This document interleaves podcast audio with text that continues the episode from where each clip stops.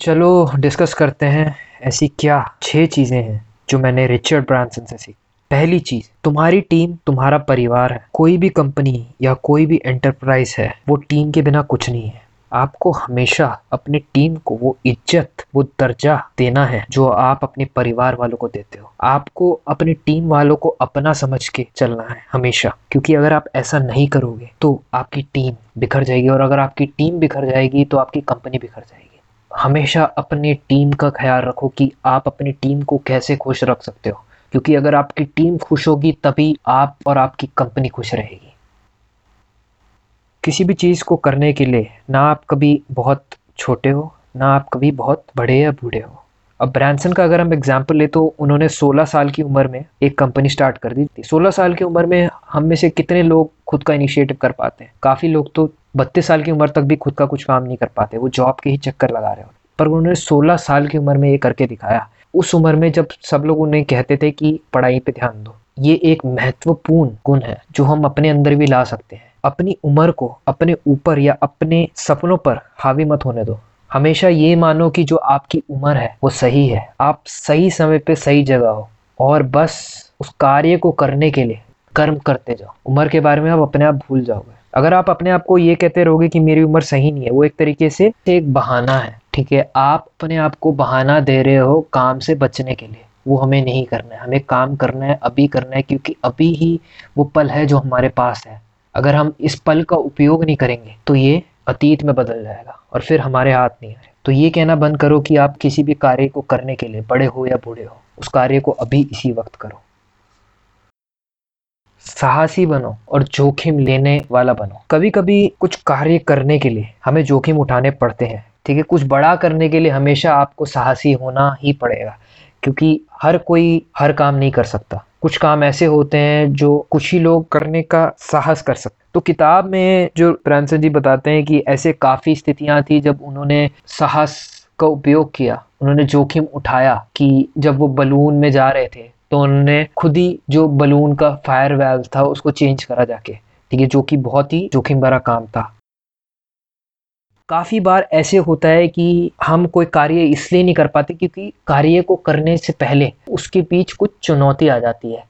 ठीक है हम उसको पूरा नहीं कर पाते। हम सोचते हैं कि यार ये ये चीज़ तो हमारे किस्मत में थी ही नहीं हम किस्मत पे टाल देते हैं। पर हमें वो चीज़ किस्मत पे नहीं टालनी है। अगर हमने किसी एक चीज़ पे मन बना लिया कि हमें वो चाहिए तो उसको पाए बिना हमें हार नहीं माननी है। वो मिले ना मिले हमें उस कार्य को करते करते चाहे दम तोड़ना पड़े तोड़ देना है। हमें किसी भी कार्य को करे बिना उठना नहीं है। हमें किसी भी कार्य को करे बिना हार नहीं माननी है। सो so, जब ब्रांसन वर्ल्ड रिकॉर्ड ब्रेक करने का ट्राई कर रहे थे तो क्या हुआ कि रास्ते में ही रिकॉर्ड ब्रेक करने से पहले वेदर ख़राब हो गया पूरा। वो बोट में राइड कर रहे थे और जितने भी उनके टीममेट्स थे, उन्होंने हार मान ली क्योंकि वो बीमार पड़ गए थे। ठीक है, बड़ी मुश्किल से वो आगे बढ़ रहे थे। फिर भी ब्रांसन ने सबको मोटिवेट किया, सबको मनाया कि एटलीस्ट हम फिनिश लाइन तक तो पहुँचे। सबने थोड़ी थोड़ी कोशिश करी और एंड में वो फिनिश लाइन तक पहुँच गए। और फिनिश लाइन पे पहुँचने के बाद उन्हें पता चला कि हाँ उन्होंने वर्ल्ड रिकॉर्ड तोड़ दिया जबकि उन्हें लग नहीं रहा था कि वो वर्ल्ड रिकॉर्ड तोड़ पाएँगे।